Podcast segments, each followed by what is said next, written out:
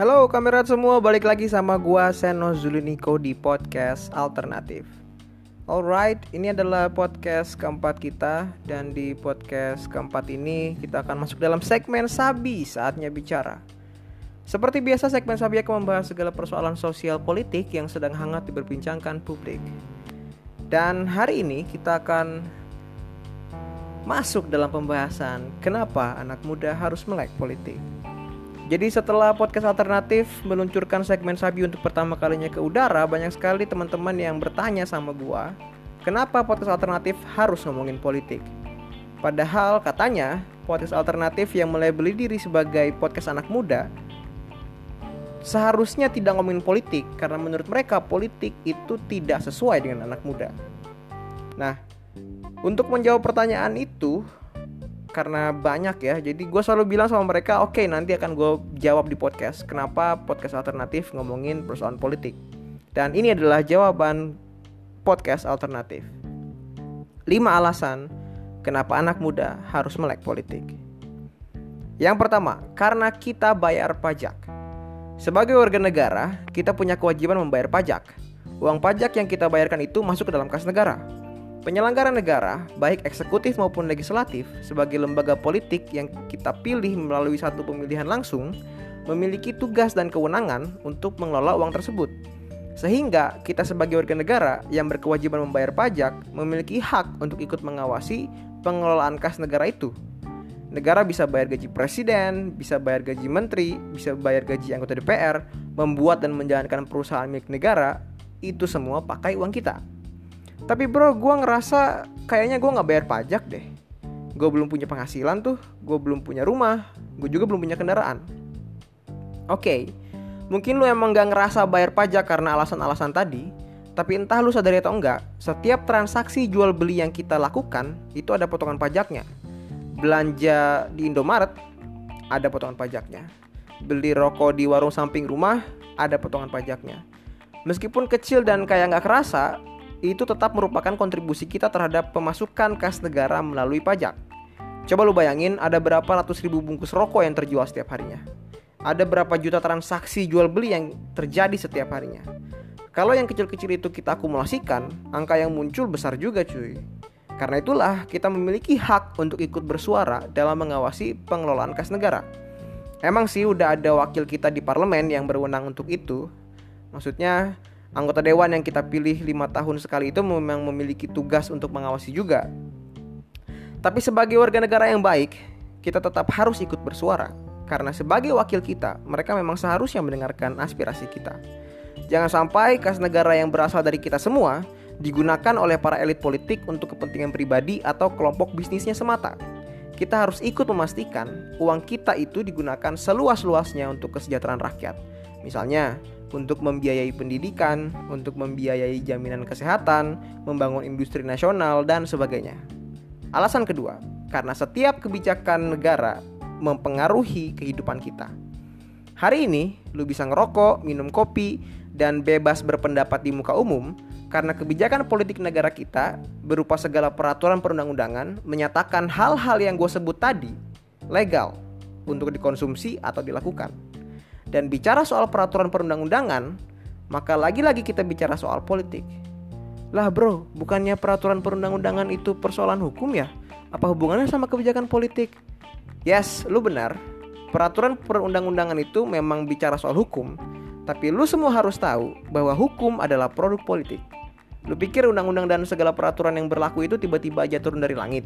No, Undang-undang dan segala peraturan yang berlaku di negara kita hari ini dibuat oleh lembaga politik, yaitu eksekutif dan legislatif. Undang-undang dibuat secara bersama-sama oleh Presiden dan Dewan Perwakilan Rakyat melalui satu mekanisme tertentu. Terus mereka juga bisa merubah atau melakukan revisi terhadap undang-undang yang telah berlaku. Kalau lu ingat beberapa bulan yang lalu, ramai banget kaum terpelajar, anak muda dan gerakan civil society lainnya turun ke jalan menolak beberapa revisi undang-undang. Salah satu yang paling kuat ditentang oleh mereka adalah soal revisi Undang-Undang KPK yang dianggap akan melemahkan KPK yang artinya melemahkan pemberantasan korupsi. Segitu udah dibuat huru hara, aspirasi kita masih juga nggak didengar. Revisi Undang-Undang KPK itu berhasil lolos hingga akhirnya berlaku hari ini. Meskipun ada kemenangan kecil yang mana beberapa revisi dan rancangan undang-undang lainnya yang juga bermasalah akhirnya ditunda dan tidak jadi disahkan. Tapi coba lu bayangin kalau kita diam-diam aja. Gua nggak ngerti lagi apa yang akan terjadi pada republik ini. Balik lagi ke soal rokok sama kopi, karena gua tahu ini adalah komoditas utama bagi anak-anak muda kita. Jika pemerintah dan DPR tiba-tiba merumuskan atau merevisi undang-undang yang akibatnya membuat rokok dan kopi menjadi barang ilegal, maka lu nggak akan bisa ngerokok atau ngopi lagi cuy kecuali lu bandel lu tetap ngerokok dan ngopi ya ujungnya lu di penjara gitu kan ini sebuah perandaian ya. Tapi maksud gue adalah setiap kebijakan yang dikeluarkan oleh penyelenggara negara berpengaruh sama semua warga negara tanpa terkecuali katanya. Meskipun dalam praktik masih ada kecualinya sih. Kecuali yang punya uang dan kecuali yang punya kekuasaan. Nah karena itulah kita harus banget melek politik dan update situasi terkini untuk memastikan penyelenggara negara tidak mengeluarkan kebijakan yang aneh-aneh yang tidak sesuai dengan kehendak dan kepentingan kita. Alasan ketiga, karena kita memiliki hak untuk bersuara dan kita adalah pemegang kedaulatan yang sesungguhnya. Sebagaimana yang udah gue singgung sebelumnya, sebagai warga negara kita punya hak bersuara dan penyelenggara negara punya kewajiban untuk mendengarkan suara kita. Mengapa? Karena kita adalah pemegang kedaulatan yang sesungguhnya. Setelah kita berhasil lepas dari cengkraman rezim otoriter Orde Baru, kita masuk dalam era reformasi yang demokratis. Dan gue yakin waktu SD lu pernah belajar PKN atau pendidikan kewarganegaraan, di sana kita dijelaskan bahwa demokrasi, sederhananya ya, adalah sistem pemerintahan yang berasal dari, oleh, dan untuk kita. Pertanyaannya, kita itu siapa? Yes, kita itu adalah lu, gua, dia, dan mereka. Kita itu adalah semua warga negara. Sementara presiden, DPR, dan semua pejabat politik lainnya adalah orang-orang yang kita bayar melalui uang pajak untuk memajukan kehidupan berbangsa dan bernegara. Kita memberikan legitimasi kekuasaan dan kewenangan kepada mereka melalui satu pemilihan langsung. Karena itulah menjadi tanggung jawab kita juga untuk memastikan bahwa mereka yang kita pilih yang kita berikan legitimasi kekuasaan dan kewenangan menggunakan segala kekuasaan maupun kewenangan yang melekat pada diri mereka untuk kepentingan kita semua. Semakin baik atau semakin tinggi tingkat partisipasi kita, bukan hanya dalam pemilu ya, tapi juga dalam menyuarakan kepentingan bersama, maka kualitas penyelenggaraan negara akan ikut membaik pula. Alasan keempat, karena melek politik itu keren. Kalau gue perhatikan sejak 2014 ketika pemilihan presiden kita hanya memunculkan dua calon presiden dan wakil presiden, kepekaan masyarakat terhadap politik meningkat cukup signifikan. Perbincangan mengenai politik mulai marak kita temui di mana-mana, dari warung kopi sampai kafe, dari yang di kereta sampai yang di kendaraan pribadi, di pasar, di jalanan, di sekolah, di perkantoran, semua ngomongin politik. Hal itu berbanding lurus dengan apa yang terjadi di media sosial kalau lu perhatikan, banyak anak muda yang mulai ikut ngomong soal politik.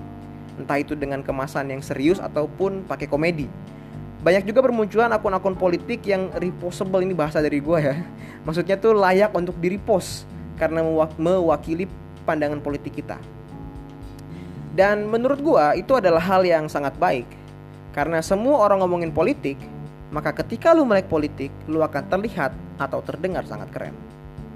Alasan kelima dan alasan yang terakhir, karena anak muda punya tanggung jawab terhadap sejarah mempelopori perubahan bangsa dan negara ke arah yang lebih baik. Sejarah bangsa-bangsa di dunia tidak lepas dari peran anak muda dalam mempelopori perubahan. Di tanah air misalnya, semangat persatuan rakyat Hindia Belanda itu dipelopori oleh generasi muda melalui Sumpah Pemuda. Lalu peran anak muda dalam Revolusi Agustus 1945 juga sangat penting bagaimana mereka melakukan mobilisasi, menculik generasi tua untuk memaksa dilaksanakan proklamasi dan ikut mempertahankan kemerdekaan merupakan bukti bahwa anak muda masa itu telah menuntaskan tanggung jawab sejarahnya. Begitupun pada tahun 1998, ketika generasi ketika generasi muda memperjuangkan demokrasi yang semuanya bisa kita nikmati sampai hari ini. Sejarah anak muda adalah sejarah perubahan ke arah yang lebih baik tentunya. Melek politik adalah pondasi awal untuk melakukan perubahan. Karena hanya dengan melek politik, kita bisa melihat dan mengakui bahwa perjuangan generasi muda belum selesai. Meskipun banyak persoalan yang harus kita selesaikan, tapi kita gak boleh menyerah gitu loh. Kalau hari ini lu belum melihat uh, masalah kronis dalam kehidupan berbangsa dan bernegara kita, itu artinya atau gue menyimpulkan atau gue menduga lu belum melek politik. Melek politik itu bukan cuma tentang ikut bicara soal politik, tapi juga memahami persoalan-persoalan politik sampai ke akarnya. Oleh sebab itu, mulai sekarang ayo kita melek politik demi kita dan kehidupan generasi setelah kita. Jadi itu ya lima alasan kenapa anak muda harus banget melek politik. Nah pertanyaan selanjutnya adalah gimana caranya supaya kita melek politik? Tenang aja, gue punya solusi karena gue memberikan alasan kenapa harus melek politik itu sudah beserta dengan solusinya ya tenang aja lo semua gak usah khawatir dan solusi dari gua adalah dengerin terus podcast alternatif karena ke depan kita bakal banyak ngomongin persoalan-persoalan politik yang sampai ke akar dan kita akan coba untuk formulasikan solusi untuk memulai satu gerakan perubahan. Oke? Okay? Jadi mungkin cukup sekian. Jangan lupa juga untuk follow gua di Instagram Sanos Juliniko X E N O S Z U L Y U N I C O. Dan cukup sekian. Terima kasih teman-teman. Ciao.